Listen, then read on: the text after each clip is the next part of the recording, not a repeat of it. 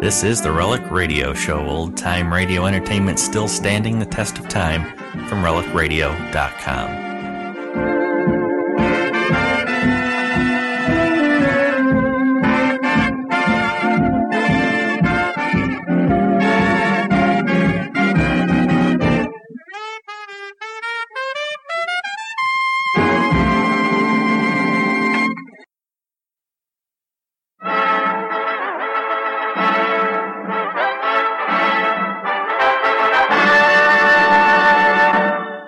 National Broadcasting Company presents, transcribes Sir Laurence Olivier in Theatre Royal.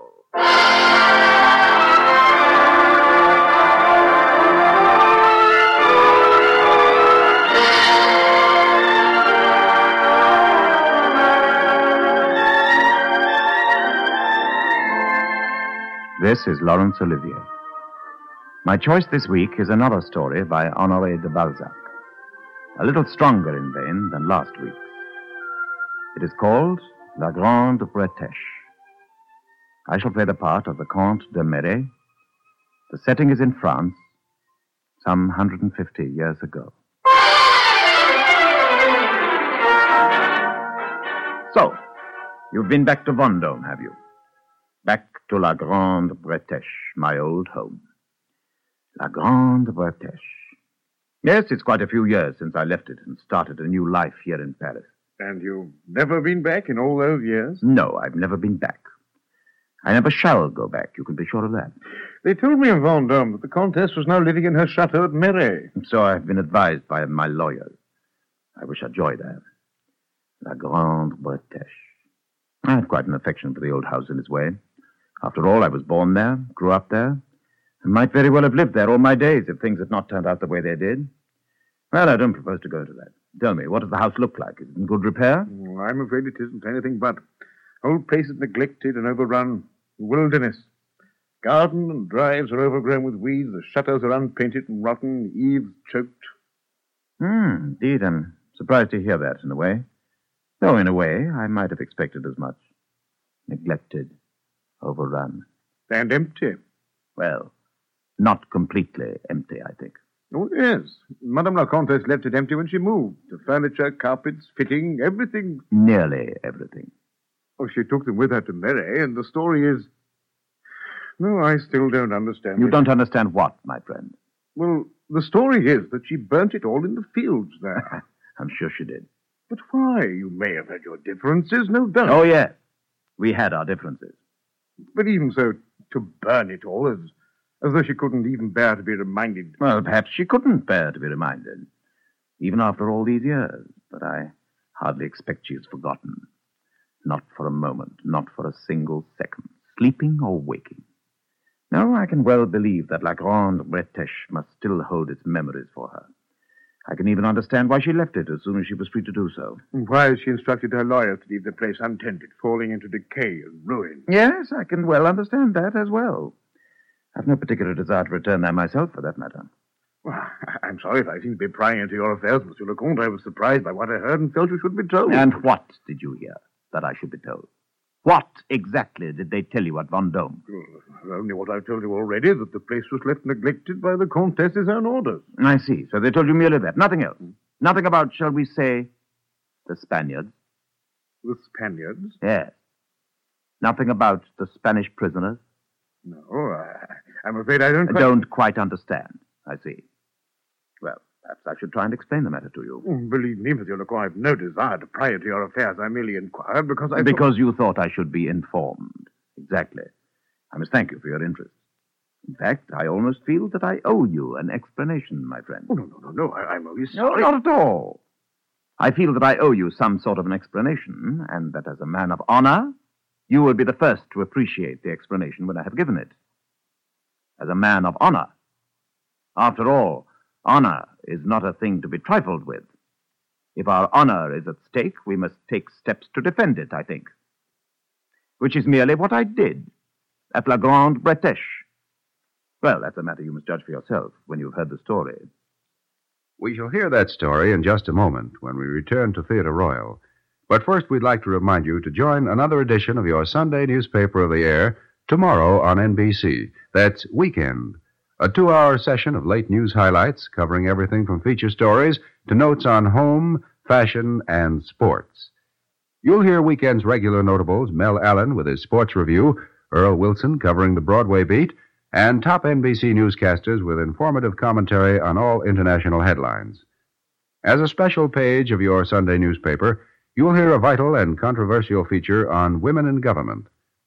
And this Sunday's overseas ticker brings you reporter Joe Newman with the latest word on British progress in jet planes. So be sure to join Weekend tomorrow on NBC. And now, back to tonight's Theatre Royal drama, La Grande Bretèche, with Sir Laurence Olivier as the Comte de Merret. It was quite a few years ago now, in the time of the Empire, the time of the war in the peninsula, remember? The Emperor sent some Spanish prisoners of war to Vendôme. They were officers and held on parole. One of them was lodged at the inn there, a Spanish grandee, they tell me, though I never can remember his name. If you wish to learn it, no doubt you will find it written in the register, or perhaps they may even remember him. For they often seemed to be talking about him when he was lodging there.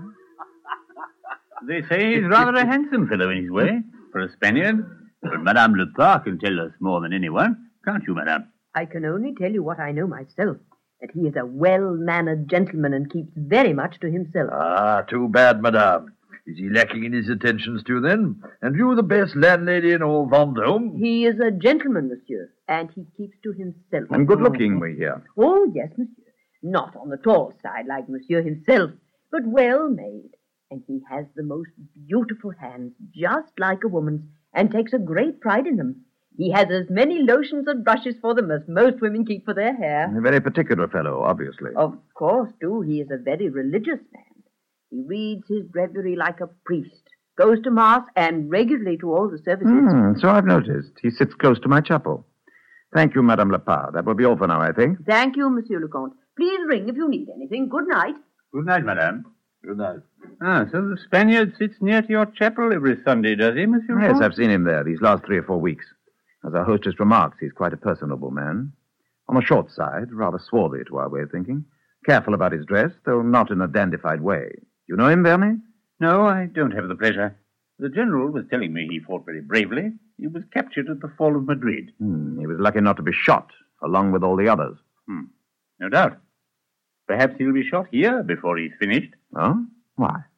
Shot by whom? Oh, just shot. As a spy, perhaps. Or trying to break his parole and escape back to Spain. He seems to be a man of rather unusual habits. What sort of habits? Well, our hostess tells me that every evening he climbs the mountain to the castle by himself. A few people would bother to climb it with him. What of it? He must be extremely bored out here. Yes, perhaps it reminds him of home. Spain is nearly all mountainous. Or perhaps he's an antiquary. Oh, perhaps he is. Or perhaps he's an athlete. One of the grooms at the inn here was telling me he went down to bathe his horses the other night. It was rather hot, you may remember. Anyhow, he saw someone swimming in the river in the moonlight. He seemed to think it was our Spaniard. Swimming in the river, eh? Whereabouts? Under the castle? More or less. Not far from uh, your place, as I remember. Down by La Grande Bretèche. Really? I must look out for him on my way back tonight. If he stays out as late as this. Apparently he does. The landlady got tired of sitting up all hours for him. She gave him a key to let himself in. Well, well, well. Prisoners of war appear to lead interesting lives these days.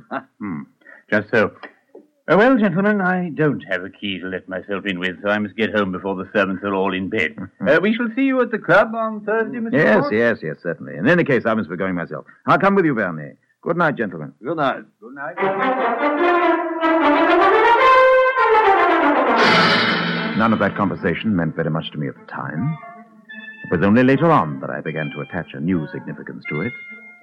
I don't even believe that the Spaniard and his doings meant very much to Vernet either, though being a lawyer, he was all too ready with his inferences. Well, we had more important things to talk about before long.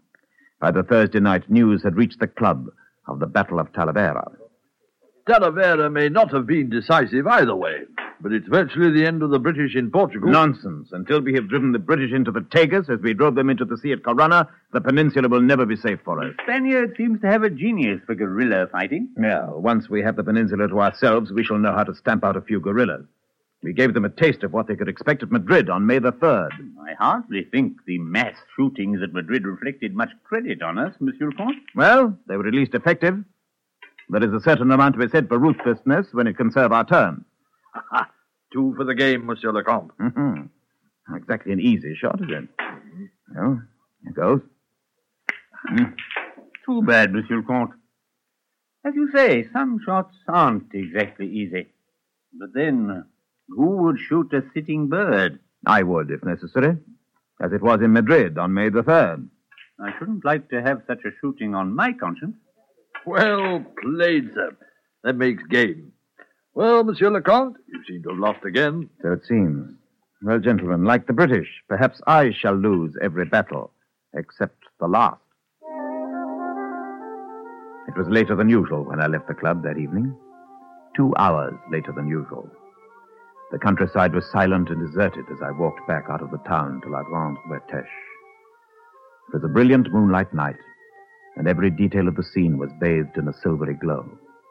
The river itself had become a river of silver, that beautiful river Loire which flows below the gardens of La Grande Bretèche. All at once I remembered what Vernet had told me the other evening, how the Spanish prisoner had been seen swimming in the river on just such a moonlit night. Well, this time there was no sign of him. He was far too snugly housed in the bedroom of my wife.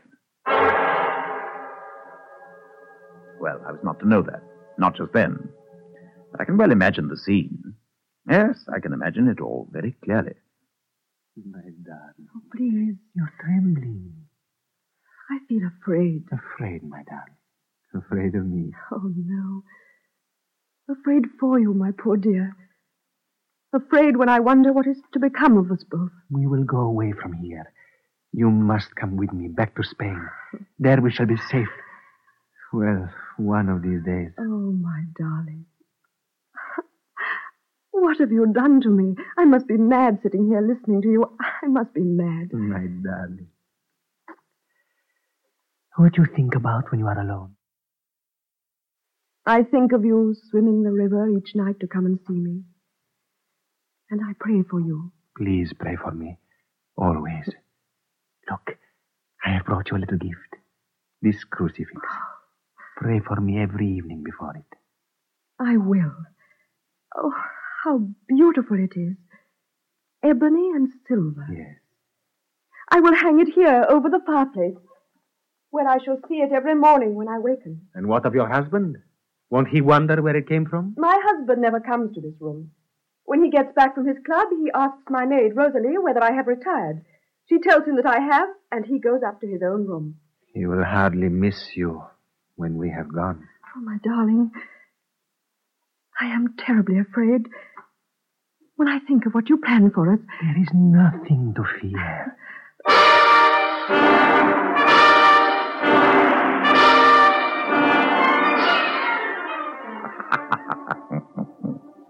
Well, my friend, that is what I suppose the scene must have been like.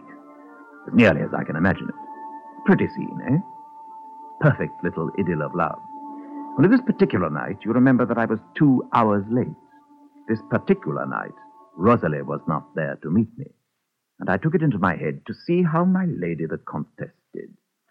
I can almost imagine another little scene as well. listen. It's my husband. Oh, quickly. Quickly, he's coming to see me. No, no, not that way. Here, the closet. No, no. Let me stay here and have it out No, with him. no, I beg you, please. Please, come in here quickly.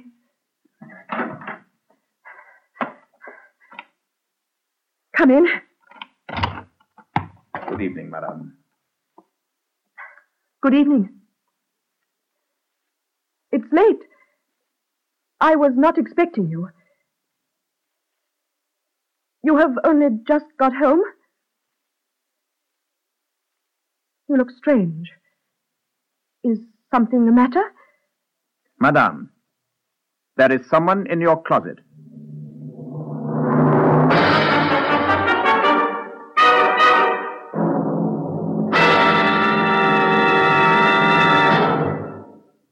In a moment, we continue Theatre Royal with Sir Laurence Olivier. We'd like to take just a moment to remind you of the Parade of Good Listening tomorrow on NBC, when famed maestro Arturo Toscanini returns to the podium to conduct another brilliant NBC symphony concert from Carnegie Hall. Carlton Cooley, guest violinist, appears on tomorrow's fine concert as Arturo Toscanini offers a program of music by Wagner and Berlioz. And remember that Sunday means top dramatic entertainment on NBC when brilliant actors Fredric March and Florence Eldridge share the spotlight in There Shall Be No Night on another great NBC star playhouse. In The Marriage, you'll enjoy another fine comedy session with that delightful husband wife acting team, Hume Cronyn and Jessica Tandy. Tomorrow, Ben and Liz Marriott find themselves involved in an endless sightseeing merry-go-round as an out of town visitor accepts an age old invitation. Later tomorrow, there's High Western Adventure on Six Shooter, when popular Jimmy Stewart stars as fast shooting, slow talking Britt Ponsett. Hear how Britt aids the new sheriff of Dawson County in a search for his long lost father on tomorrow's Six Shooter drama. Listen for another dramatic episode of Stroke of Fate, the exciting drama of how a single event may have altered the entire course of the nation and the world. Try to imagine what might have happened if the French had won the crucial Battle of Quebec back in 1759. You'll enjoy hearing how this stroke of fate may have altered our struggle for independence. Movie fans will want to join MC Jimmy Wallington for personal answers to your queries about screen favorites on the popular Ask Hollywood show. Then you and your family will enjoy NBC's For Better Living program when a host of distinguished panelists offer helpful ideas on how you may better your community life. And now we continue Theatre Royal with Sir Laurence Olivier.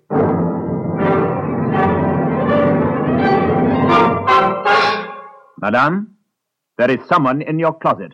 No, monsieur. You will pardon me if I take the liberty of making sure. Before you do that, I hope you realize that if you do look, Yes? that if you look and find no one there, that all will be over between us, monsieur. Very well, Josephine. I will not look in the closet. I can see that whatever I found or did not find, it would come between us ever after. So, you believe me? I believe in your immortal soul. I believe that you would not commit a mortal sin to save yourself from death, or that you would willfully endanger your salvation. But, monsieur, I... Here is a crucifix. Swear to me on this crucifix before God that there is no one in that closet, and I will believe you. I shall not open the door. I swear it. Louder. Repeat after me. I swear before Almighty God that there is no one in that closet. I swear before Almighty God that there is no one in that closet. So, I believe you. There is no one in the closet. I must obviously have been mistaken when I thought that I heard voices and the door of the closet closing. I don't remember seeing this crucifix before. Ebony and silver, very beautiful. Where did you come by it? I bought it at Duvivier's in Vendôme. I think that he got it from a Spanish monk, uh, one of the Spanish prisoners that were lodged in the town last winter. But Where lodged in the town? I believe that they have all been transferred somewhere to the south. I believe that they have, most of them. Excuse me if I ring for your maid. Do you wish for something? I do.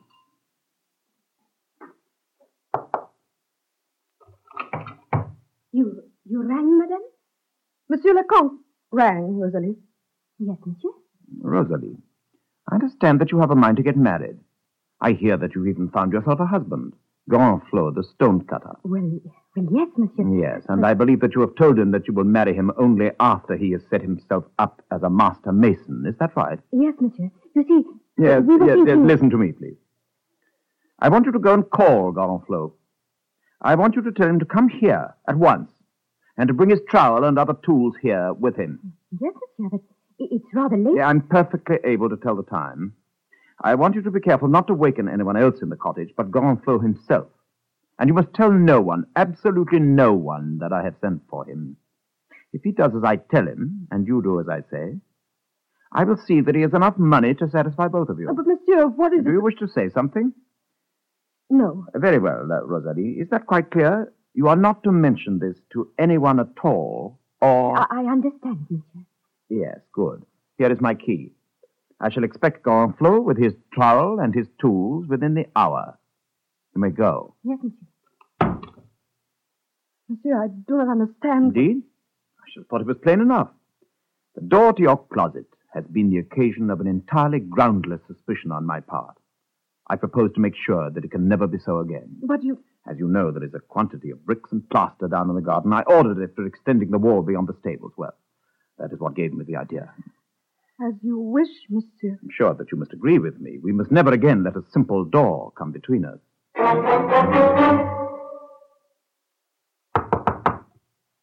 Come in. Ah, Gorenflot. I've a little job for you.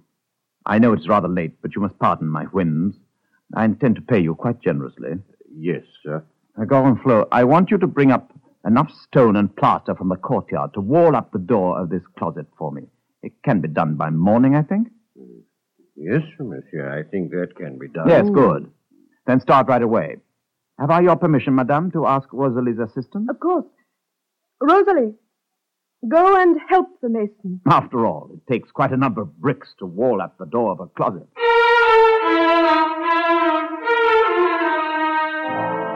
Needless to say, I remained in the room with my wife while preparations for the work were being made. It was a source of some amusement to me, the effort she made to communicate with Rosalie. I'm sure she managed to do so with looks, if not with words.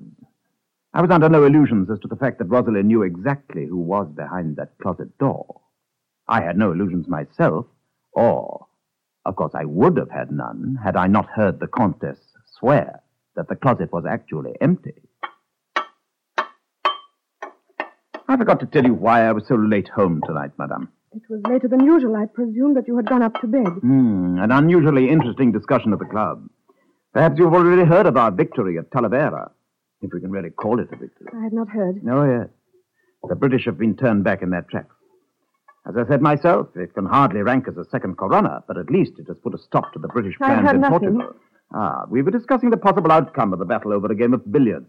I'm afraid that I did not convince them all of my point of view. I'm sorry. Hmm, it seems to me that if Napoleon is to consolidate the ground won, he will have to take steps to stamp out disaffection among the Spanish people. Am I boring you? I'm sorry. I, I was thinking of something else.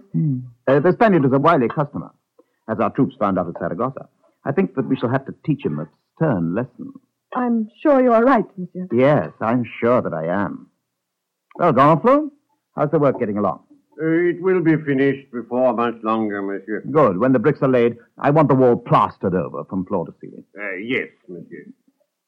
I wonder whether I've not been neglecting you these last few months, Josephine. After your illness, we agreed that it was better that we should keep to our own rooms.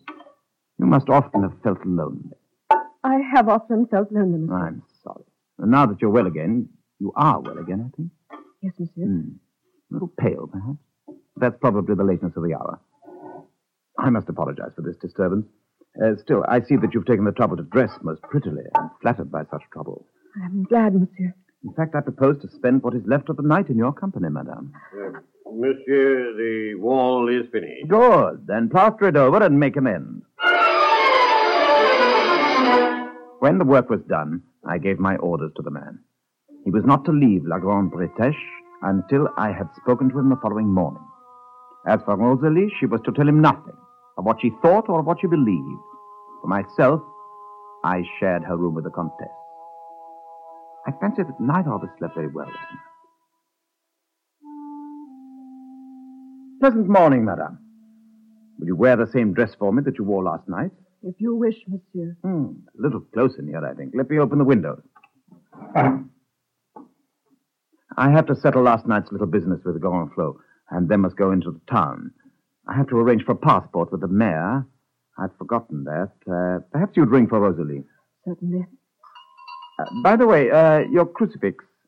I'll take it with me, if I may. I should like to order another one for myself. I think you said that you bought it from Duvivier?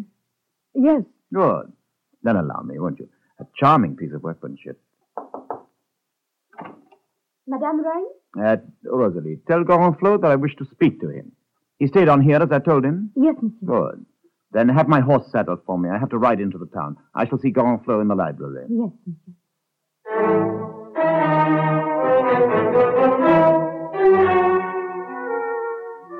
Gorenflot? Monsieur?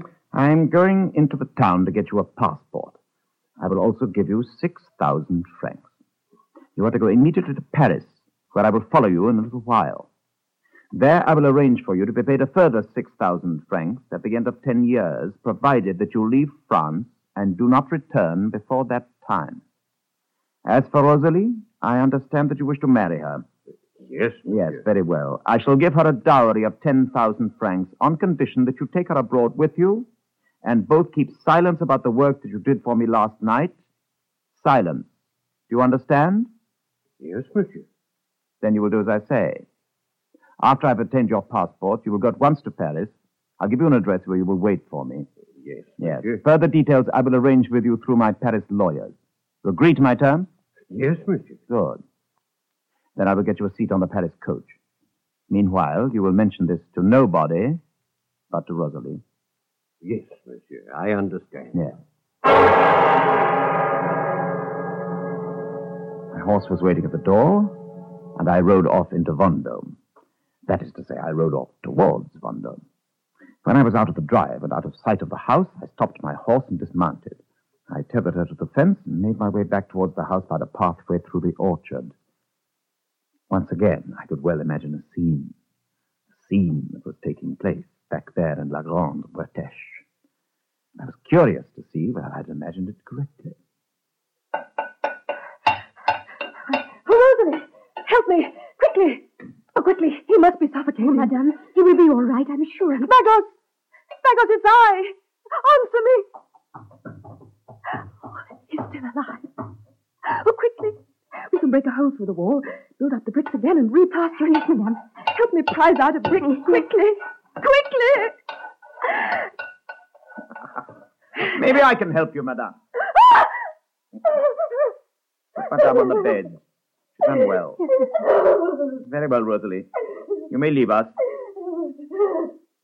Monsieur, Monsieur, for pity's sake, Monsieur, I beg you. You swore upon the cross that there was no one there. Pity's sake, Monsieur.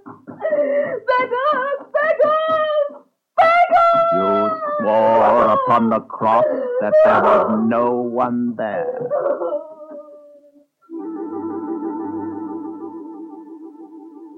For 20 days, I never left the Comtesse's side, for she was dangerously ill. For 20 days, I never left her room. During that time, two items of news were brought to me. Some clothes were found by the riverside, hidden among the bushes upon the opposite bank. And a Spanish prisoner of war, lodged at the inn on parole, had vanished. He was never heard of again. Well, my friend, that is the story that I have never told anyone before. It is an old story, but it may explain to you why La Grande Bretèche is deserted and neglected. Neglected, yes. Yes, but not entirely empty.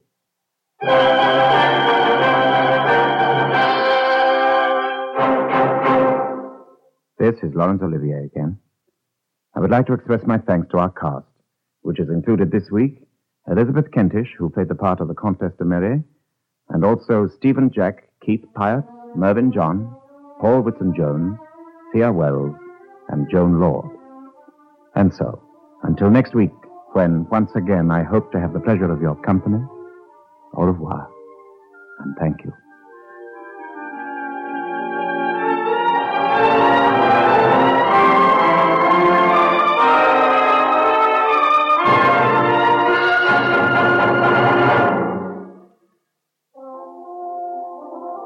Sir Laurence Olivier starred in today's transcribed program. The script was by Derek Patmore. The music was under the direction of Sidney Torch. Theatre Royal is an NBC presentation produced and directed by Harry Alan Towers.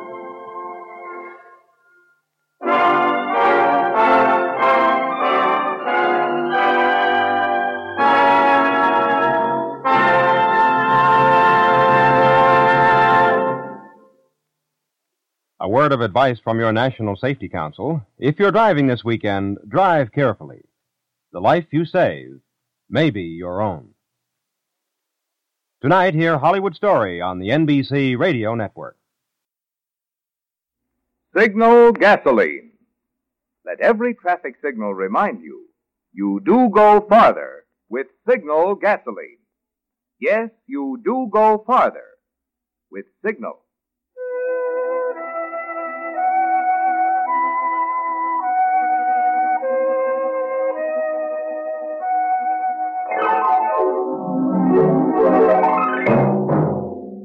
Signal Oil Company and your neighborhood signal dealer bring you another curious story by The Whistler. Tonight, The Return of the Innocent.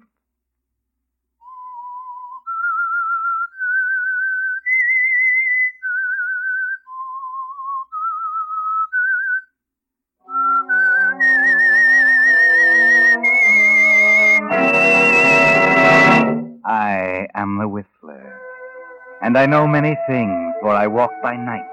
I know many strange secrets hidden in the hearts of men and women who have stepped into the shadows.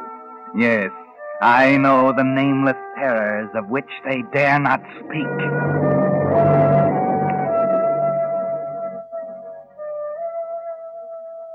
It's almost midnight behind the dark, cold walls of the state penitentiary. The warden and the chaplain, Father Maloney, have just about finished the last of a series of weekly talks with Phil Carter, a series of Saturday night suppers which have been occurring for ten years. This is Phil Carter's last night as a prisoner, and he listens to the chaplain praise the many good things Phil has done for the men inside these walls. And, too, it's amazing, Phil. You've raised the morale of the men here by 50%, increased the quality of the food and the quantity without a raise in budget from the state. Thank you, Father Maloney. You've instituted recreational and vocational reforms that have endeared you to every man in the place. The warden? Yes, indeed, Father. Phil is a wizard with figures, an economic wizard. Everything he did, he figured out first on a piece of paper. Phil, I had a talk with the governor today. I don't know what you're planning to do, but, well, if you'd like to stay on here, we can make it more interesting. Stay on, Warden? Don't you think 15 years here has been enough? Yes, I know what you mean. I've spent 20 years behind these walls myself. Well, if you decide after you look around outside that you want to come back, there's a good salary waiting for you, Phil. What are your plans, my boy? Why, Father? Why do you ask that? Phil, the warden and I have been talking about you for a long time now. We're convinced that you came here an innocent man. We believe in you. No man with your attributes, your character, could be a thief, a juggler of books and accounts. That's right, Phil. We think you were framed. But we're uh, worried about your leaving.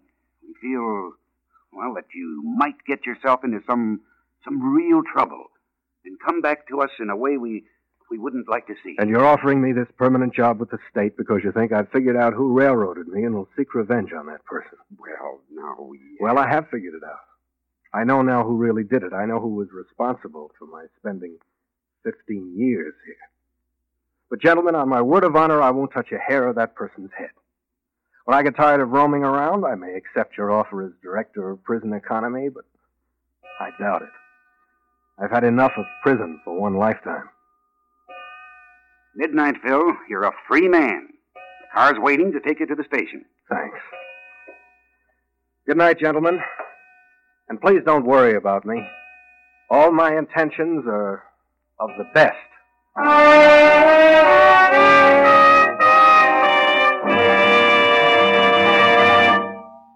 Whistler fans, can you answer this question?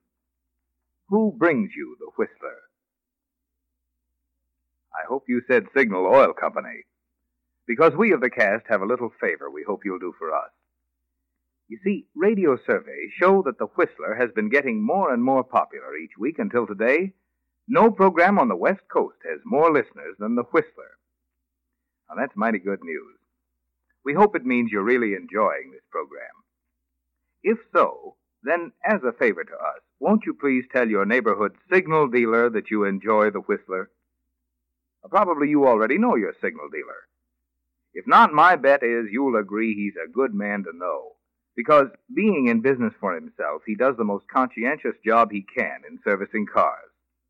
And today, with his thorough experience, plus finer quality signal products, he's doing a great job helping today's aging cars run better and last longer. Yes, and he'll be mighty pleased to know you enjoy the program he's bringing you. So won't you drop in this week and tell your signal dealer you enjoy the Whistler? He'll appreciate it, and we of the cast will appreciate your favor. And now, the Whistler.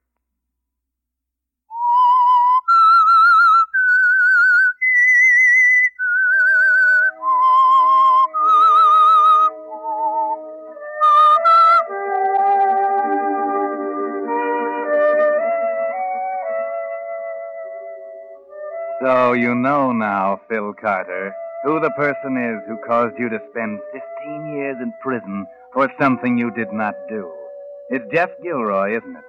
You and Jeff Gilroy were junior members of your brother Alan Carter's firm. You and Jeff Gilroy kept the books, but you were nominally the head bookkeeper.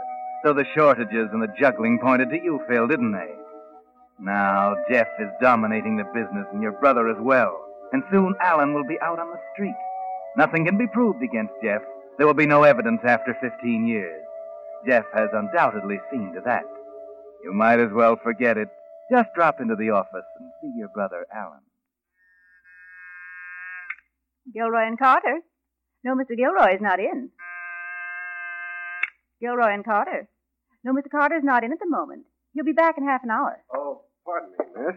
Mr. Carter not in, nor Mr. Gilroy? No, Mr. Carter is out for a while, and Mr. Gilroy has gone to see his doctor. Oh, isn't Mr. Gilroy feeling well? No, Mr. Gilroy has had a number of attacks lately, and he's been visiting the doctor several times.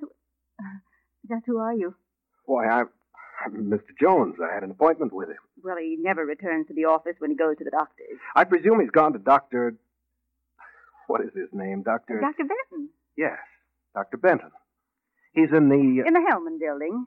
He's a specialist, I think. Specialist? Oh, of course. Dr. Benton, in the Hellman building. I'll try to catch him there. Well, if you care to see Mr. Alan Carter, he'll be back in a short while. No, thank you. If I miss Mr. Gilroy, I'll come back in the morning. Good day.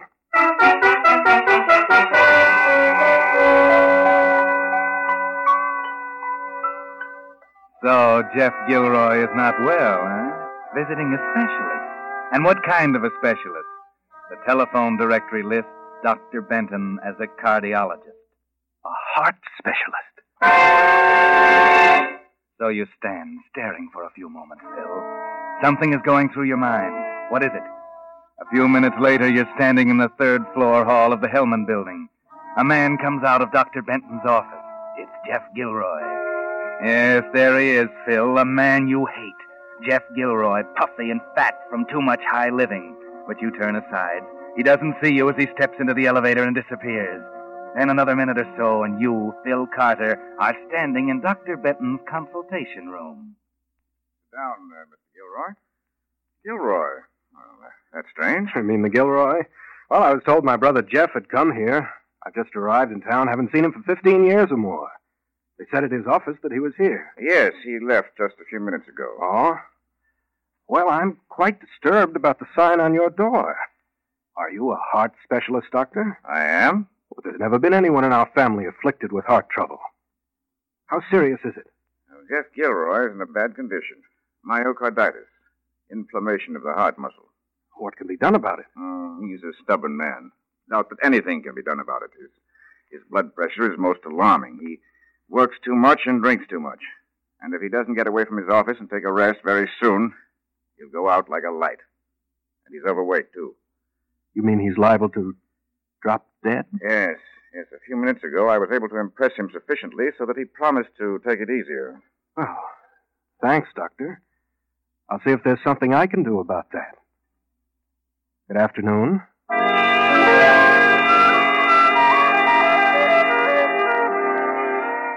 Well, there's a sardonic smile on your lips as you leave the doctor's. This is what might be called poetic justice, isn't it, Phil? Jeff Gilroy liable to drop dead at any moment. It's more than you'd hope for, but can you leave it at that, Phil? After all the hours of hating him, can you leave it at that? No. Phil Carter steps into a telephone booth and makes a call. A call to Jeff Gilroy's home. Just a short talk with old David the butler. But it'll be enough, won't it, Phil? You'd like to be there when Jeff arrives, wouldn't you? Good evening, Mr. Gilroy. How do you feel? Oh, I don't know, David. I always seem to feel worse when I visit that specialist, thanks. All he does is try to scare me into thinking I'm falling apart mentally and physically. Well, you have had several bad attacks lately, sir. Oh, boss, you're as bad as that specialist. Forget it. Anybody call? Uh, yes, sir. Uh, there was a gentleman from the insurance company called this afternoon. Insurance company? What insurance company? I don't know, sir. He, he said the office informed him you'd gone home for the afternoon. Well, what did he want? He wanted to tell you that his company couldn't issue that policy on your life. What? On my life? I haven't applied for a policy. He said to tell you that a hundred thousand was a large policy, and they'd found it necessary to check up on your condition and learned that you were much too bad a risk because of your heart condition. Who was this man? Did he tell you? Why, yes, he, he told me, and he told me the name of his company, but I can't remember either, sir. I thought you'd know about it. Oh, confound you, David. You're an old fool. I should have gotten rid of you years ago. Uh, sorry, sir. $100,000 policy, eh? And they checked on my condition. Give me that phone.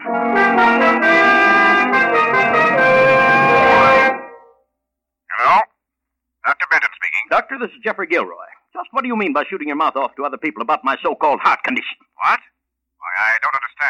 Gilroy. Have you told my partner, Alan Carter, about my condition? I have never met your partner. I've told no one except your brother this afternoon. My brother? I never had a brother. That man was an investigator from an insurance company. Oh, oh well, I, uh, I'm sorry about that. But try to get yourself under control, Mr. Gilroy. I've warned you about the results of excitement. Yes, all right. Goodbye. Well, how do you like that? Now, who would want to take out a $100,000 policy on. Except. Hmm. Well, my partner, Alan Carter. Ah.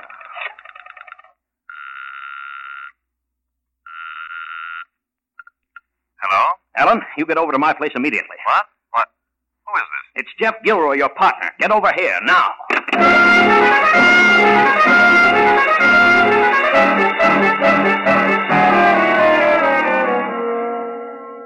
Well, Alan, what delayed you? Delayed me, Jeff? I couldn't have come any faster. Well, what's wrong with you? Your face is red as fire. Why shouldn't it be? What do you mean by trying to take out an insurance policy on my life without consulting me? What kind of a scheme have you got up your sleeve? I, an insurance policy on you? Why should I attempt to do anything like that? Did you figure it was an easy way to pick up a hundred thousand? Well, I'll tell you this much: I'm going to outlive you. What do you think of that? Jeff, you're absolutely out of your mind. I don't even know what you're talking about. Now, now, take it easy. An insurance investigator went to that specialist I've been visiting. The man posed as my brother and got the dope from the doctor that I had heart trouble. Heart trouble? I didn't know that. No? Then the insurance agent called here and explained that they couldn't issue a policy on my life. Well, if I took it out or applied for a policy, why would they call you? Wouldn't they call me about that? Huh? Oh. Well, I never thought of that. I... I certainly didn't apply for a policy. I know you're in a bad condition, but such a thought never occurred to me. So you think I'm in a bad condition? Well, any fool could see that. You're too stubborn to take a rest. You won't listen to anyone, not even a specialist. And if you haven't applied for a policy, why did that insurance agent call here? Who was he? What company? Oh, I don't know. That stupid old David can't remember. Jeff, Jeff, you're shaking like a leaf. Come on, man, buck up. Oh, Alan, I've I've got the strangest feeling of sort of a premonition. Premonition? Of what? I don't know. I don't know how to express it. Disaster. Disaster? Concerning yourself or the business? Myself. And it isn't my heart condition that worries me. Oh, nonsense. You're imagining things, Jeff. Come on, let's go down to the club. We'll mix with some of the boys and try to forget all this. It'll do you good. All right. I'll go.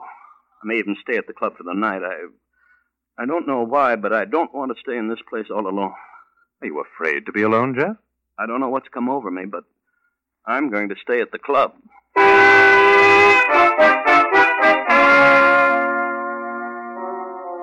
Well, Phil Carter, it's too bad you couldn't have been listening in on that scene between your brother Alan and his partner, Jeff Gilroy. You'd have known just how well your plan was developing. But your guess is pretty good, and you're determined to follow it through anyway. You sit across from Jeff's home and watch the two men leave. You follow them to the club, and later you watch Alan leave. Jeff stayed at the club. You found that out. And so you wait until you're sure he's in bed and. Ah, Hello? Hello? Hello, who is it? Hello? Hello, what? Who?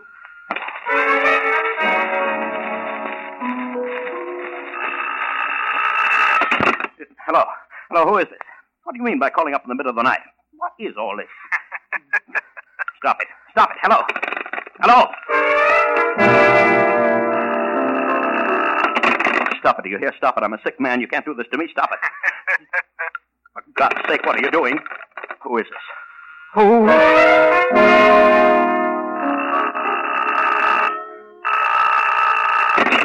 Hello. Hello, who is this? Hello. Good morning, Jeff. It's Alan. Hmm? What's the matter? Alan? Don't you feel well, Jeff? Alan, I haven't slept a wink all night. Somebody's been calling me, getting me up, and then just laughing until I'm nearly frantic. I don't know what's going on. Take it easy, old fellow. Someone's just playing a joke on you. A joke? Or maybe it's just a mistake. Anyway, maybe this is just what you need. What? I'm up at my mountain place. I got one of those terrific sinus attacks about midnight and drove up here during the night. High altitude always helps. Uh-huh. Nice and quiet up here, Jeff. I decided to stay a couple of weeks. It's just what you need. Come on up. But I don't feel like driving, Alan. I'd like to, but I. I know. But I called the Crosby Motor Livery, and there's a car waiting for you in front of the club now. Pile in as you are and come on up. You'll be here in a few hours. It's nice and quiet. Just what you need. All right, Alan. All right. I'll leave immediately. Goodbye.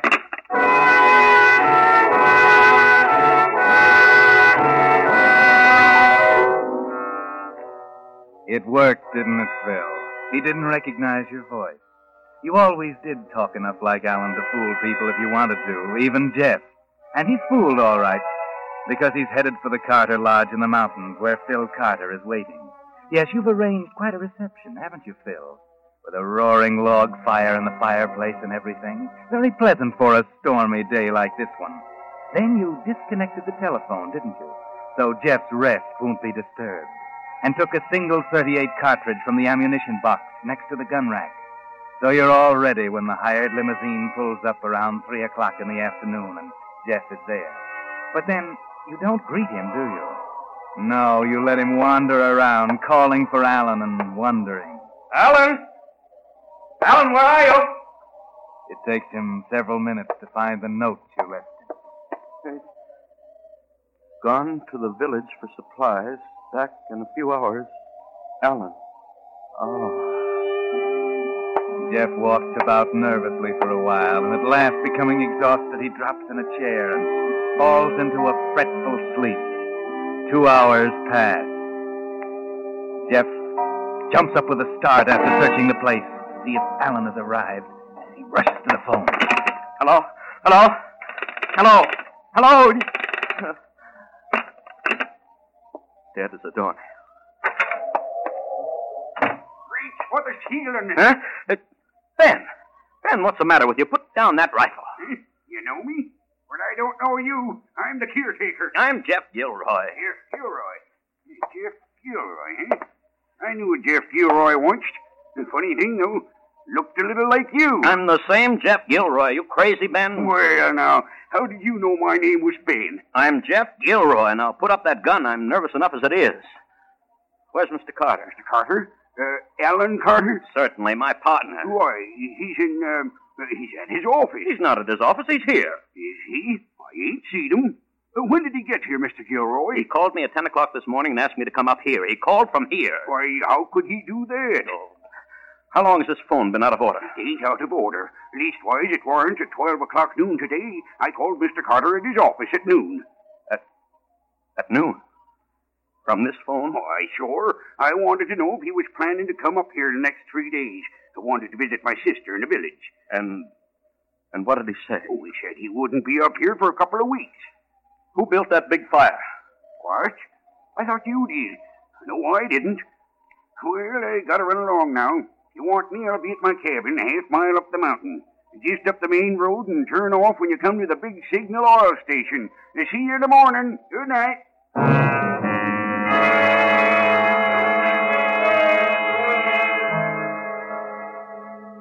Phil watches Jeff Gilroy's nervous pacing about the room for a while. Then he reconnects the phone wire, slips to the upstairs phone and calls his brother Alan in the city. Hello? Hello, Alan. Did you get that note suggesting you check over the financial affairs of your company instead of playing so much golf? Yes, I got it. But have you checked on those affairs yet? Yes, I have. Who is this? I'm the man you wouldn't believe 15 years ago. I'm the man you prosecuted. I'm your brother, Phil. Phil? What? Where are you? Oh, I'm in town. I've been out a few days. How does it feel to find out you prosecuted the wrong man? There's no proof of any irregularity. There was no proof 15 years ago, Alan. Now I'm going to get the proof myself. So long, Alan. Phil? Phil?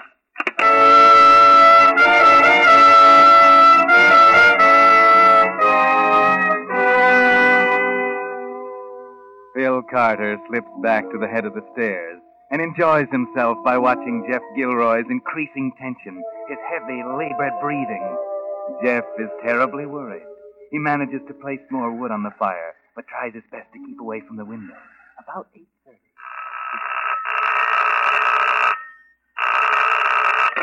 Hello. Hello? Jeff? This is Alan. Alan? Where are you? I'm at the office. Office? Well, you asked me to come up here to the lodge. I've been at the lodge all day. What did you leave for? I haven't been at the lodge for a week or more. But you called me from here this morning. What's the matter with you, Jeff? I just called the club and they told me where you were. Are you out of your mind? I. I don't know, Alan. I, I don't know, but I. I just heard some interesting news, Jeff. My brother Phil was paroled three days ago. Phil. Phil, that's it. That's what's been going on. It's Phil. He's after me. What are you talking about? He hates me. He thinks I had something to do with his prison sentence. Alan, I can't stay here alone. Come and get me. Come and get me, do you hear? Yes, I hear. I'll come. Goodbye. Alan. Alan, hello. Hello. Hello, Jeff. Phil. Phil. Don't, don't. Don't what, Jeff? That's the gun in your pocket. I know. Please don't. Jeff, take that chair facing the fireplace. Now sit down and try to relax. Or can you relax in your last hours, Jeff? Last hours? Phil. Look, Phil, listen to me. I. get down. Yes. Yes, there. I'm a sick man, Phil, a sick man. Then you won't mind, perhaps, what's going to happen. You're going to sit there, and I'm going to stand here in front of the fire, and you're going to tell me all about it. A confession is sometimes good for one's soul. Confession? What are you talking about? Don't play innocent, Jeff. Not after those 15 years I spent. Too late to play innocent. Phil. Phil, honestly, I don't know what you're talking about. I... On the exact stroke of 12, I'm going to put a bullet about- through you, Jeff. No. And you know why. No, Phil, no, no, you know you can't. Go on, Jeff, talk. You be Talk. You, Talk.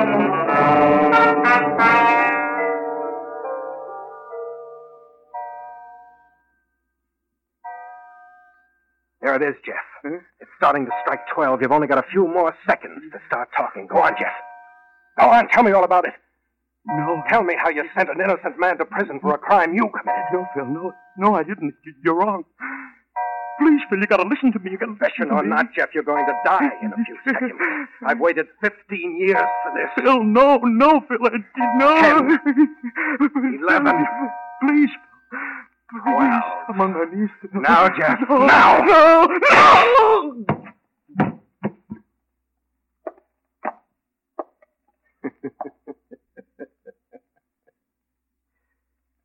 Stone dead. And not a mark on you, Jeff. I didn't even touch you. Not a hair on your head.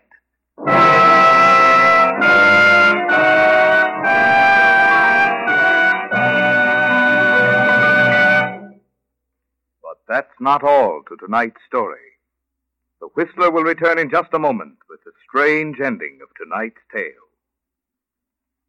Meantime, the Office of War Information has asked Signal Oil Company to inform car owners there will be 40% fewer new tires for civilian drivers during April, May, and June than during the past three months. And President Roosevelt has warned that the only way to be sure your car will be kept running is to make your present equipment last. Fortunately, tires can be retreaded more than once if the inner carcass is in sound condition. Small injuries should be repaired promptly before they spread and weaken the tire. The tread must not be worn too thin before retreading. Because surveys show that three out of every four tires today need either some kind of repair or retreading, you will be wise to have your tires thoroughly inspected. Your Signal gasoline dealer, being a trained expert at tire care, will not only be glad to inspect your tires, but he's completely equipped for all types of tire repair and retreading. All of the top quality that the name Signal stands for. But most important, don't put off this tire service until your car is laid up. Plan now to make your tires last by having them Signal serviced this week. And now, back to the Whistler.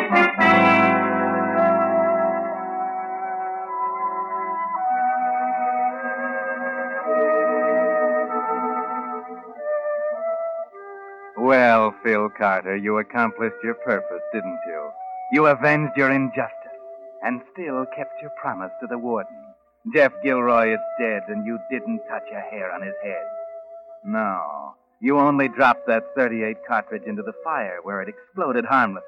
But it was enough. Too much for Jeff's heart. It wasn't exactly murder, was it? Except you did know his heart was weak. Another thing, Phil. Didn't it surprise you a little, the fact that Jeff wouldn't confess? Didn't that make you stop and wonder a little? It should have. But then you found that out soon enough. It was just a few minutes after 12. You were just about to leave the lodge when your brother Alan arrived. You were in the hallway and he didn't see you, but he saw Jeff slumped over the chair in front of the fire.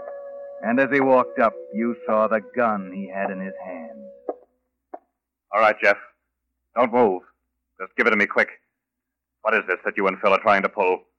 Thought you were pretty smart, didn't you, getting me up here on a trick like this? Well, I came, but I'm ready for you.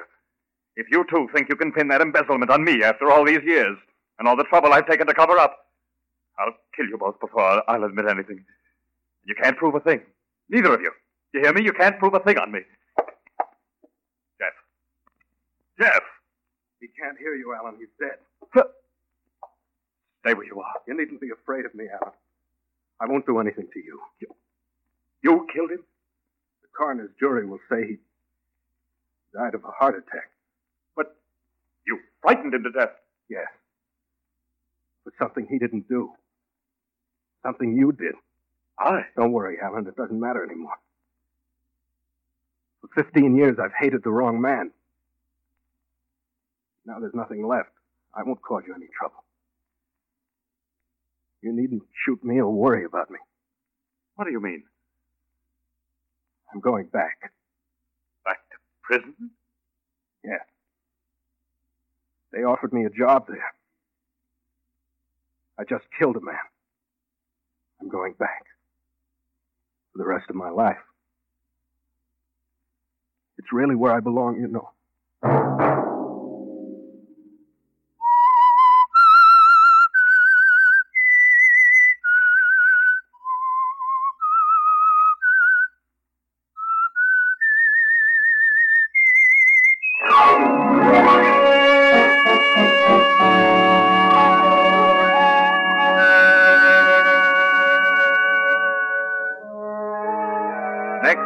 At 9 o'clock, The Whistler will bring you another strange tale.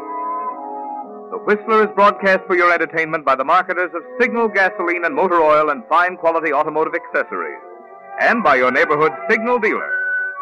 This program, directed by George W. Allen with story by J. Donald Wilson, music by Wilbur Hatch, is transmitted to our troops overseas by the Armed Forces Radio Service. This is Marvin Miller speaking and suggesting you let every traffic signal remind you you do go farther with Signal gasoline. Yes, you do go farther with Signal.